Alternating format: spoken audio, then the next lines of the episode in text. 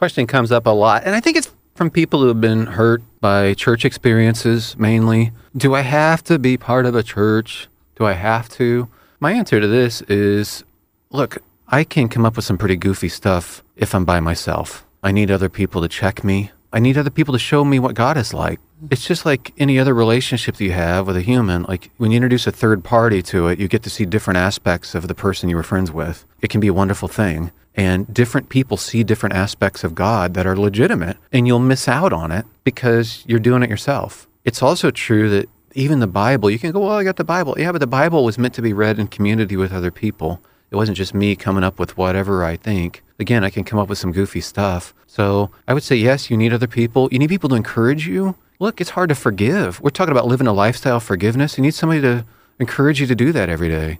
And that's up to you. But as far as being a follower of Jesus, doing it by yourself, it's not designed that way. No wonder we can get lonely and come up with some goofy stuff.